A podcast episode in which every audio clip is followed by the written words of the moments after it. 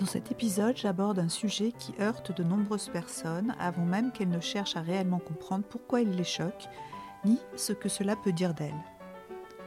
Transition, trans, passing, cisgenre, des termes qu'on lit et entend plus fréquemment de nos jours mais qui sont souvent mal interprétés. Qu'est-ce qui, dans notre simple présence, vous menace tant? Qu'avez-vous peur de perdre en existant dans le même espace que nous? Demande Tal Madesta, jeune homme, trans, journaliste et auteur de La fin des monstres, à quelques individus qui l'ont agressé. Et cette question pose parfaitement le problème soulevé. Qu'est-ce qui, dans la simple présence ou existence des personnes trans, menace tant? En quoi se sent-on menacé? Pourquoi a-t-on toujours autant de mal à accepter les différences? Pourquoi tant de normes réductrices? Un peu plus loin, il conclut, parlant de lui et de celle qu'il aime, trans comme lui, ce que ces suppliciés de la norme perçoivent dans les regards profonds que l'on s'adresse, c'est leur propre défaite face à l'amour. Et je trouve cette conclusion absolument magnifique. Si je désire parler de ce sujet aujourd'hui, si ce sujet me touche, c'est parce que l'enfant d'une de mes amies très chères, né biologiquement fille, mais garçon au fond de lui, Alex, vient d'accomplir cette transition le menant vers cette réconciliation avec qui il est vraiment au fond de lui. On appelle cela le passing, qui désigne le fait d'être perçu sans ambiguïté par la société comme homme cisgenre pour les hommes trans ou comme femme cisgenre pour les femmes trans. Les personnes cisgenres étant celles dont l'identité de genre est en concordance avec le sexe assigné à la naissance. Quand j'aborde ce sujet avec d'autres amis, les réactions observées sont le plus souvent des airs désolés, voire horrifiés, s'ils imaginent que cela aurait pu être le cas d'un de leurs enfants une réaction viscérale, spontanée, à laquelle ils ne sont pas capables de me donner d'explications rationnelles ou réellement documentées. J'ai interviewé Alex, vous pourrez l'entendre dans un prochain épisode de ce podcast, dans une saison qui sera consacrée aux interviews que je vais animer, mais avant cela, je souhaitais écrire cette introduction au sujet afin que vous, auditeurs, laissiez votre trop-plein d'idées préconçues de côté avant de l'écouter. Si ce sujet me touche, c'est également parce que je me souviens qu'enfant, à l'âge de 7 ans, j'ai ardemment souhaité être un garçon. J'avais alors de longs cheveux comme aujourd'hui, et j'ai demandé qu'on me les coupe tout court, comme un garçon. On m'a alors tressé les cheveux avant de les couper, et cette tresse conservée dans une enveloppe doit encore se trouver quelque part chez moi. Frédéric, mon prénom étant mixte, il m'avait alors, il suffi de remplacer le suffixe QUE par un simple C pour avoir l'illusion de devenir garçon.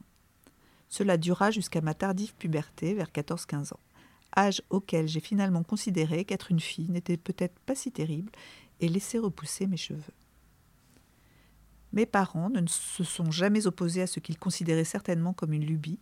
Ils m'ont laissé m'habiller comme je le souhaitais, m'ont offert les carabines, établis de menuisier et autres jouets genrés masculins demandés, peut-être parce qu'ayant alors déjà trois filles, que l'une d'elles s'imagine en garçon ne les dérangeait pas vraiment. En revanche, je ne sais pas ce qu'il serait advenu si j'avais persisté et désiré une transition permanente. C'eût certainement été une autre affaire à l'époque. Je crois qu'il faut un réel courage pour suivre ce parcours de transition, affronter les regards, les humiliations, les jugements péremptoires ignorants, les délires collectifs sur le sujet, la violence de certains, tout ce cortège d'affronts blessants qui peuvent alors leur être infligés, et respecter leur démarche me semble un dû absolument légitime. Quelques chiffres maintenant. En France, selon les chiffres d'une enquête de l'Institut national d'enquête démographique datée de 2020, 61% des personnes trans ont subi des violences au sein de leur famille, dont 38% sont des violences physiques et 14% des violences sexuelles. 85% des personnes trans seront victimes d'actes de transphobie au cours de leur vie. Jusqu'en 2016, les personnes trans étaient contraintes à être stérilisées pour pouvoir changer d'état civil.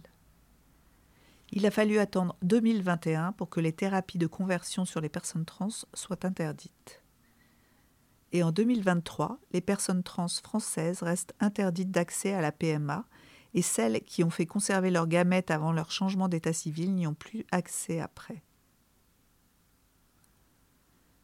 Postal Madesta l'écrit encore, en France, jusqu'en 2016, les personnes trans étaient contraintes à la stérilisation si elles voulaient changer d'état civil. Depuis la loi de modernisation de la justice du XXIe siècle, on nous impose une stérilisation symbolique. Une fois notre état civil modifié, même lorsque nous avons fait auparavant la démarche de préservation de nos gamètes, nous n'avons plus le droit d'en disposer afin de faire des enfants. Nous n'avons toujours pas le droit de bénéficier de la PMA. En 2023, entre être reconnu en tant qu'homme ou femme, ou bien accéder à l'institution respectable de la famille, il faut choisir. Dans le monde, jusqu'en 2019, l'Organisation mondiale de la santé considérait la transidentité comme une maladie mentale. Enfin, selon l'association Transgender Europe, 375 personnes trans, dont 96% de femmes, ont été assassinées en 2021. La plus jeune avait 13 ans. 43% d'entre elles étaient migrantes, 58% d'entre elles étaient travailleuses du sexe. Concernant le sujet des détransitions, largement instrumentalisé par les farouches opposants de la transition, comme dans ce livre au titre plutôt racoleur, écrit par la journaliste Abigail Schreier, Dommages irréversibles, comment le phénomène transgenre séduit les adolescentes, elle concerne seulement jusqu'à 8% du parcours trans selon les études les plus pessimistes. Ces détransitions sont principalement motivées par le rejet des parents, 35%, la pression sociale, 32%, la précarité de l'emploi, 28%. Sur les 8% de personnes qui détransitionnent, l'étude indique que 62% ont retransitionné par la suite. Il s'agit seulement d'une respiration au milieu d'un parcours particulièrement étouffant. Pour terminer, seulement 5% des personnes qui ont détransitionné l'ont fait parce que la transition n'était pas faite pour elles, ce qui correspond à une centaine de personnes sur la cohorte totale de 27 000 étudiés. Celles et ceux qui détransitionnent car n'étant pas vraiment trans représentent donc 0,4% des personnes trans.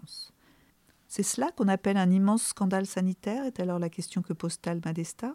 Constatons qu'il a plus que raison de nous la poser. Et croire qu'une réelle transition s'opère sans période de doute possible est naïf et réducteur.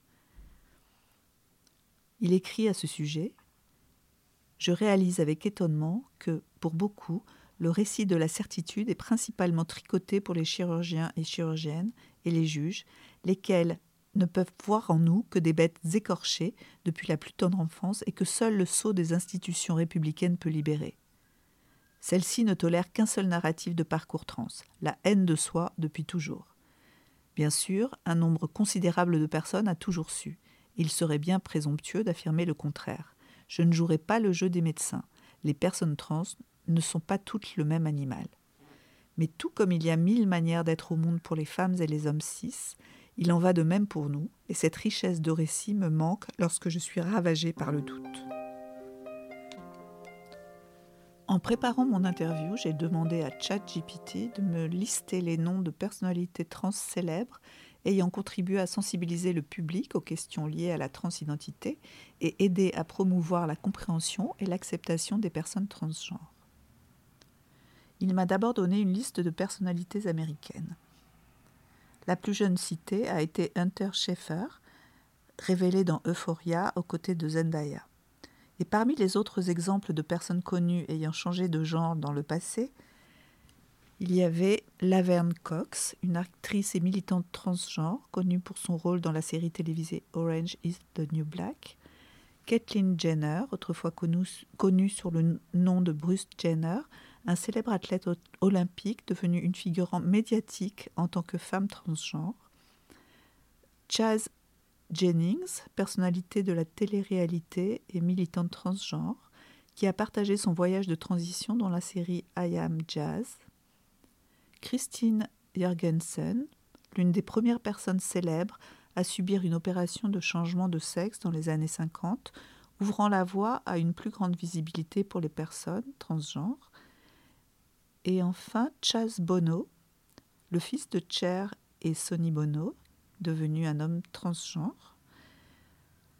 Je lui ai ensuite demandé des noms de personnalités françaises ayant changé de genre dans le passé et, ayant donc joué un rôle important dans la visibilité des personnes transgenres et non binaires en France, euh, ayant donc contribué à sensibiliser le public aux enjeux de genre et d'identité.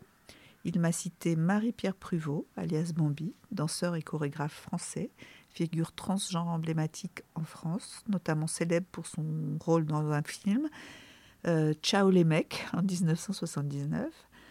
Océane Rosemary, comédienne, auteure, réalisatrice française, ouvertement lesbienne et non binaire, qui a contribué à sensibiliser le public aux questions de genre et d'orientation sexuelle. Kiddy Smile, de son vrai nom Pierre H., DJ, chanteur et danseur français, ouvertement gay, qui a contribué à la visibilité des personnes LGBTQ, dans l'industrie musicale en France. Maude Marin, activiste transgenre française, qui a contribué à la reconnaissance des droits des personnes transgenres en France en militant pour la dépathologisation de la transidentité. Bon, je m'arrête là pour ce qui est des exemples connus via ChatGPT. Talmadesta écrit encore Moi, je refuse de camper ce rôle de bête difforme qui s'agite. Si le bestiaire du monstre naît dans le regard des autres, alors ce n'est pas moi qui le dessine, mais eux. Les monstres qu'ils voient en mes sœurs, mes frères et moi ne disent rien de qui nous sommes. C'est un miroir tendu. Nous parlons et nous comptons bien hanter leur nuit en leur montrant que les véritables monstres se cachent en eux. Eux qui nous méprisent, nous humilient, nous frappent. Eux qui nous empêchent d'accéder aux soins, à la famille, à l'emploi, au logement. Eux qui nous refusent la dignité qu'on porte chevillée au corps. Eux qui nous poussent au suicide. Eux qui nous assassinent. Ce sont les bourreaux et les tortionnaires qui mettent tant d'énergie à rendre nos vies impossibles, avec leurs représentations humiliantes, leurs tribunes dégueulasses et leur voyeurisme qui tourne à l'obsession. Je ne suis pas un monstre qui leur parle, je ne suis qu'une meilleure version d'eux-mêmes qui aspire à la paix, à la dignité, à la tranquillité, au sommeil, à l'amour, à la justice pour moi-même et pour mes semblables. Que vivent les personnes trans, que meurent les monstres. Chaque histoire de transition est personnelle et unique. Essayons de le comprendre, de l'accepter et de les autoriser à exister librement sans crainte de vivre au grand jour comme c'est notre droit fondamental à chacune et chacun.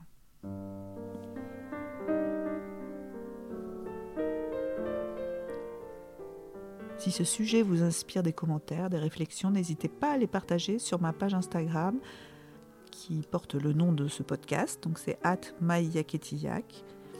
N'hésitez pas également à vous abonner à mon podcast sur votre support dédié, Apple Podcast, Spotify, Deezer, etc., pour être informé lorsque je posterai le prochain. Et vous pouvez également y écrire vos commentaires. À bientôt. Namaste. All my best. Take care. And so on.